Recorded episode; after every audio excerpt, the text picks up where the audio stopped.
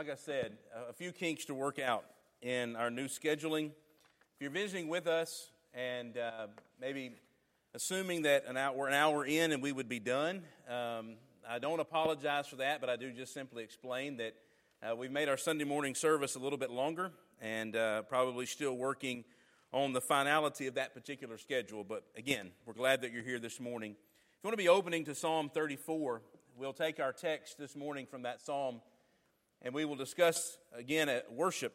Um, I know we have a number of visitors. We have some from our community who may be new to Churches of Christ, and we're glad that you're here. I know that we have visitors that go back family wise a long way uh, here, and they're visiting with us today. We're thankful for that. Hannah, Hannah made the statement the other day that um, I never point out when she and Chant visit anymore. That, that I always mention the other visitors and I always highlight the fact that they're there. And so today, I just want you to know that I'm thankful that Hannah and Champ brought our unborn grandson to services. You know, I tried to make a joke of that. It still sounds extremely weird uh, to say. We are glad for all of our visitors. We're glad that you're here, and hopefully, what's been done has been encouraging to you already, and what we have to say will simply add to that as we praise and worship our God together. You know, a change of plans can be disappointing, it can be uh, refreshing, or we could care less, right? I think we've all been there at some point or another. I make this statement to begin the sermon today, not because of the change in worship schedule or times or our arrangement, but because of the subject matter at hand today. If you've been watching the, the banners throughout the year, you know that we've moved from month to month to, to a different theme or to a new theme under our overall concept. And this month is supposed to be sermons about the Godhead. And then we decided that we were going to shift things around and we were going to focus on Sunday morning on worship uh, in particular and to, to move our Bible classes to Sunday evening. And so over in November, our plan was to study all about worship on Sunday morning. And I'm not the, the smartest person in the room, but I did feel like that perhaps moving the November theme to this month might fit better. And so, an audible, a change of plans. And for the duration of this month, we'll talk about and deal with matters relative to worship. And our text this morning in Psalm 34 is one of those texts. Before we get there, though, I just want to read to you a quote. A.W. Tozer said, Worship must always come from an inward attitude. It embodies a number of factors, including the mental, spiritual, and emotional seat of man. That is, that our worship is spirit and mind and emotion and body. The result of our worship ought to be unparalleled joy that our hearts are blended and that we're happy. I don't mean by that that we come happy, that we're here because life is great and we have no problems and there's no difficulty. But when we come into the presence of God and we gather with God's people and we spend an hour plus honoring Him and loving Him and serving Him, it should change the tenor and tone of our week. In fact, I believe that our worship should be so infectious and so addictive in the joy that it brings that it's what drives us back here. I know that we probably all at times have attended worship out of guilt or a sense of obligation. That, that, if, that if we're not here and we don't show up or we don't go, that someone will be let down, someone will be upset, maybe even we might get a visit or a phone call, a parent or a child, an elder, a preacher.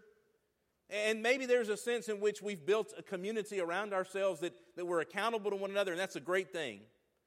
But at the end of the day, really at the beginning of the day, what, what drives us into the house of God, not necessarily into a building, but before the throne room of God, is the joy and the happiness and, and the, the encouragement we receive from having lifted our voices, emptied our schedules, exalted our, our thoughts heavenly. Now, I know, and I probably, and you know me, you know that I have to say this that worship's not about what we get. We don't come so that we're joyful, and that's our, our chief objective. But anytime we offer to God the greatest sacrifices that we have, there will be a return, will there not? There will be a benefit. It's not our text or story this morning, but you remember in Genesis 22 when Abraham was called to offer Isaac? And the Bible says that, that Abraham called that moment in time worship. He said, you stay here with, with, with, the animals, and, and, and the, the young man and I will go into the mountain and we will worship. Do you know that the Hebrew writer later says about that occasion that Abraham went into it knowing that he would receive his son back if he went and offered him? Now, I know there's a level of faith there that, that's staggering for us to think that, that he would go and, and willfully lay down the life of his son, believing that God could raise him from the dead. But the point is, he went into worship knowing that the cost, but realizing there would be a return. And if we're going to be worshipers as God would have, we have to believe both of those things. That we come into worship with something to offer, with a cost to be paid, but realizing that there's going to be a great return for us. And so, our text this morning in Psalm 34, we just want to read the first three verses. Our thoughts will center for just a few moments on the third verse. He says, I will bless the Lord at all times. His praise will continually be in my mouth. My soul will make its boast in the Lord. The humble will hear it and rejoice. Oh, magnify the Lord with me, and let us exalt his name together. That's what we want to do this morning. In fact, I, I think that's our intention every time we gather, is to magnify the Lord together. Three, three things just from this short passage that should enhance and encourage and strengthen our worship together this morning. First of all, it's indicated in this particular psalm, in this particular verse, the point of our worship. The point of our worship. Did, did you notice the term? We've, we've used it our, our whole lives as worshipers. We're here to magnify the name of God. There's a parallel word, although it doesn't mean the same, it's not the same Hebrew word. There's a parallel word at the second part of the, of the psalm that says, We exalt his name. And sometimes we, we, we equate the two and we make no distinction between them. Now, I believe the end result of magnifying and exalting God is the same. He's honored and, and, and lauded and cherished and extolled as we should. But the word magnify, even in the English, what do we think about when we think about magnifying something? We're thinking about blowing it up, right? I want to get a closer look. I want to see it better. I want to make it larger than it was before. Well, the idea behind this Hebrew word means to make great, to grow up, to magnify, to, to, to, to zoom in on something. That makes what we do in worship then pretty significant, right? You see, there's a sense which I cannot magnify the name of God any more than it's already magnified, right? I mean, He alone is God. If we were never born, if we had never gathered to worship, if we had never obeyed the gospel and become part of His family, He would still be great. He would still sit above the circle of the earth and claim His position as creator and sustainer of all life. So there's a sense in which there's nothing that I can offer to God that makes His name greater but there's also a sense, which I live in a world, and we'll talk more about this in a moment, to where he isn't magnified, that he isn't made great, and that I've been called as part of my responsibility as a, a saved believer to magnify that. Think with me, this was almost the, the, the bulk of the lesson this morning. In fact, it's what got me to thinking about this passage and, and this series connected to this new day, this new plan for us. Think about the different things we do in worship and notice how they magnify the greatness of God. We generally do five primary things when we gather together. For example, we sing, and we've done a lot of that this morning. I've enjoyed that personally. I've been excited about that. I've been looking forward to that opportunity in, in our new scheduling. But when, when we sing, we're magnifying the worthiness of God for all that we say. We, we sing songs about His grace and His mercy, about His justice, about His friendship, about His constant care over us, about our need to serve Him. But with every song, and should be with every line, we are magnifying the worthiness of God. It's why we don't sing in honor of one another. We don't write tribute songs and bring them into the church and sing them for our elders or, or our older members. Because that's not what worship's about. It's about magnifying the greatness of our God, about His worthiness to be praised and to be worshiped. Many of our songs this morning, direct quotations from Scripture at some point about the need that we have to, to, to proclaim God's greatness. When we sing, we're magnifying His worthiness. When we pray, when we pray, we're magnifying the sovereignty of God, aren't we? We've been studying for, for a quarter now on Sunday nights and Wednesday nights about prayer and about how that, that prayer should be predicated on this, this concept that, that God's will be done in all things. I should say it and I should mean it when I pray. And so when I pray for something to happen, and I ask for a response from God, and I qualify it by saying, if it is your will, what I'm acknowledging in that prayer, what I'm magnifying is that He's still in control of it all. Even though He has brought me into this partnership and made me a part of the, uh, of the team and given me a voice before His throne, at the end of the day, He's still over it all. So our prayer magnifies the, the sovereignty of God. When we give, as we did this morning and we do every Sunday morning, of, of what God has blessed us with, and, and, and we give to fund the work of the church and the benevolence of, in our community and, and the spread of the gospel around the world, what we're, what we're magnifying is God's ability to work through human agency, aren't we? God's always invested in men from the time of Adam and Eve on, and, and sometimes it boggles our mind to think that, doesn't it? What could God do through us? How imperfect are we? How incomplete and insignificant at times are we in, in our efforts? And yet, when we give, we're not giving to say, okay, I'm going to give because I'll be reprimanded for not. We're giving because we know that God can take a little and make out of it a lot. That's illustrated to us even in, in the, in the earthly par- or the earthly miracle sections of the Gospels. Taking those loaves and fish and multiplying them. And He can take what's in that plate and not actually literally multiply the number in the bank account, but He can bring souls and strength and help from just a little. He's done it in every generation of time. And He's still doing it in ours. And we magnify His ability to work through human agency when we give, when we preach. When we preach and we teach, we're magnifying the Lord's wisdom over man's foolishness. We don't stand in, in this place, at least we shouldn't, and give you our thoughts and opinions. They have very little weight anyway in the world. They have even less in the circle of authority in the Lord's church.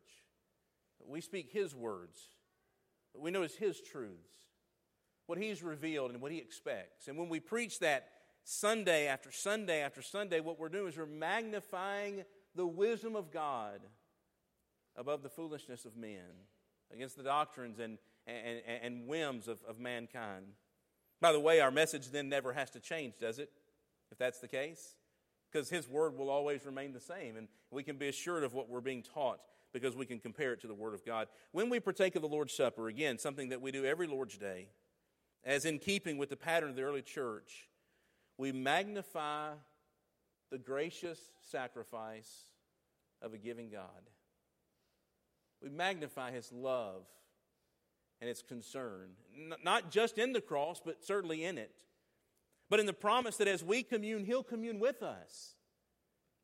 And that He's with us as we partake and as we gather around that table and as we remember His death, as we celebrate His resurrection, anticipate His return.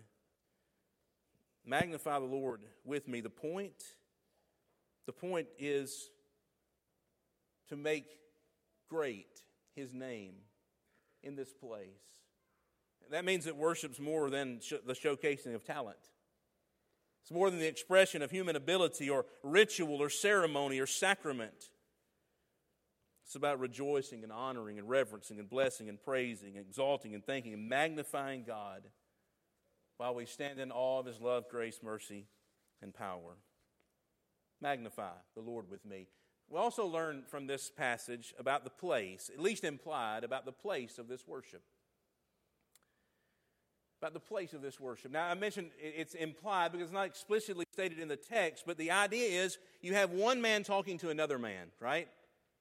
This is a call for worship, is what it is. Here's David, the psalmist, writing, and he's, I don't know if he's writing in, in hopes that Israel will listen, or his family will listen, or just his neighbor will listen, but he says, Listen, why don't you come to where I am, and together we can magnify the Lord? That's human to human interaction. I think that's important for this psalm. You know why? Because heaven has God's name magnified, taken care of. Heaven's accomplished that, haven't they? If you, if you don't believe that, read Revelation 5 11 through 14 and read about the throne room scene before God and the Lamb that's praised and exalted, and the, and, and the 24 elders casting, casting down their, their, their crowns before Him and bowing down. They have God's name magnified down.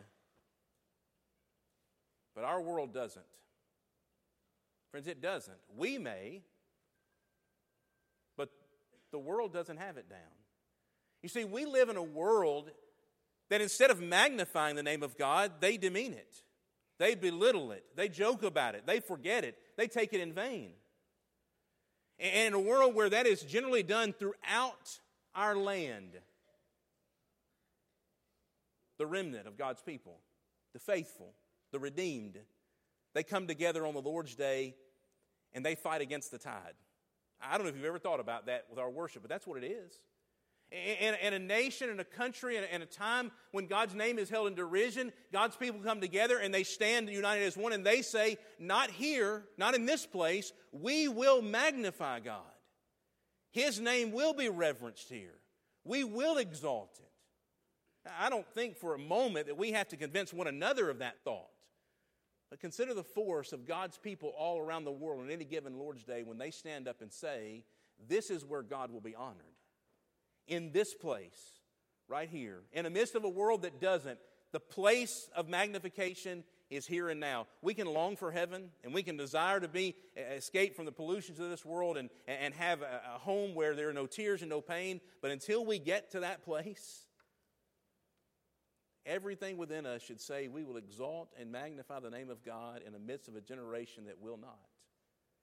And I believe we see that from Psalm 34, verse 3. But not only do we find the point of our worship and the place of our worship, but number three, we find the people of our worship.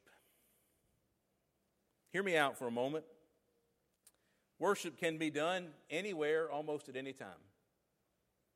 And you can be all by yourself and offer that worship to God. That's the beauty of that relationship in Christ is that I don't have to go through a, a an earthly mediator or, or, or, or worship. I, I, I love preaching, but you don't need me to worship God. I love our song leaders and, and, and the way they lead us, but we don't need those men to worship God. It's an individual responsibility and opportunity. You can worship going down the road, lying in your bed, wherever you want to, you can worship. But there's something different, friends, about this statement, isn't there, in Psalm 34? Psalm 34 says, Come magnify the Lord with me. Let us exalt his name together. There's a call for corporate worship in this psalm. That we will be a people that collectively, particularly on this day, and every week that will, that will extend beyond this one, on that point of this day, that we will gather together and we will honor his name as a group uh, not as individuals loosely connected by where we live or, or, or how long we've, we've known each other, but bound by the blood of Jesus Christ, that together we will exalt his name. We haven't come here simply to magnify the Lord, but to magnify the Lord together. Now, there are a lot of things in our world that hinder this corporate concept in worship. Some that we probably don't even really think about or recognize. For example, how we're sitting this morning and where I'm standing this morning has a, a little bit of drawback to corporate worship, right? Because I'm up here and you're down there. Really because I'm not very tall. That, that's really the main main point. If Dave were, were preaching this morning, he'd stand on the floor and you could all you all hear him and see him. And no doubt I've heard him preach. You could hear him for sure. You could see him too. So, as you sit as an audience and I stand on a stage, what does that feel like? Feels like a performance that I'm the one that's in charge and, and you're looking at me and I'm preaching to you. And, and in reality, we're all the performers in this scenario, and there is one who's watching who matters above all. But since we've arranged our auditoriums to be like a theater style, we, we miss the corporate concept. Furthermore, we have more room than we need. That's a great thing because we plan to grow, right? That's we do. So that's a great thing. What I wish is that we had some type of, of technology to only make the, the pews appear when the other ones are full. And so those who are isolated and sitting over by themselves, they couldn't do that because the pew wouldn't be there until you filled the one in front of it. And, and generally, I would appreciate if they were filled from the front back. That's just me. But that way you would be closer to me and I'd feel like less of a performer and more of a corporate worshiper with you. maybe it's this. Maybe it's the fact that we don't see each other between Sunday night and Sunday morning. And we don't talk to one another. And we're not in each other's homes, and we're not in each other's lives, and we're not invested in the other activities of the Lord's church. And so when we come together, we're not really together, we're just in the same room. Come magnify the Lord with me. That's more than a location, isn't it? It's a disposition of heart. I, I want to be together on the same page with God's people, and I want to worship Him. Yeah, I want to offer a point of application, and the lesson will be yours this morning. It falls in line under that same idea of, of, of the people of, of, of, worship and how we, how we gather together. Um, but I want to make it because this past week I, I heard, um, heard a man actually reference a statement that was made at our workshop many years ago by, by David Shannon. And really got me to, to wondering about us now as compared to then. And he wasn't saying it about us, he was saying it about generally any person who was there. He said that, that apparently David Shannon said a few years ago at our workshop, he asked, if the church where you worship stopped meeting, would the world know it? If you shut your doors tomorrow, would the community you live in be any different? That's a sobering thought, honestly. It's not the point of the lesson, but it's a sobering thought. I thought about it from this perspective. What if, for, for sake of our corporate worship, of how, how much we're drawn together, how much we love each other, how much we long to be in the same room worshiping the same God on the same day of the week every week, if this church were to cease to exist, this congregation, Lord's people, were to cease to exist tomorrow, would your life be affected next Sunday? Now, I know that you could go somewhere else to worship, right? That's available to you. But it, it should, as a people who've been together as long as we've been together, and have brought other people into our family by the blood of Jesus Christ, it ought to mean something to us. Not just worshiping together, but us here in this place, this body of people being together, does that matter to us? Because, quite frankly, friends, sometimes based on our actions and our attitudes and our dispositions, it doesn't feel like that it would. What I desire for us is to reflect Psalm 34 in verse 3. So magnify the Lord together. As we traditionally do at the end of the sermon, we'll offer the Lord's invitation. We'll have an invitation song that's already been announced that will give people an opportunity if they need prayers of the church, if they want to obey the gospel as Bailey did yesterday and put on Christ in baptism, if they need strength or, or encouragement, if, if they're looking for a church home and have questions about who we are, whatever those needs are, you'll be given that chance as we sing the song of invitation. There'll be elders in the back that, that can assist you. There'll be a preacher and elder up here that can assist you. Don't, don't waste the opportunity. I know we've been here a little longer than normal, actually, not even a lot longer than some normal times that we get together, even before we moved our Bible classes. But nevertheless, different story for a different time. Don't leave out, don't run out, don't forget. But I would encourage you to magnify the Lord together with us this morning. If we can help you to come, please we come while we stand and sing.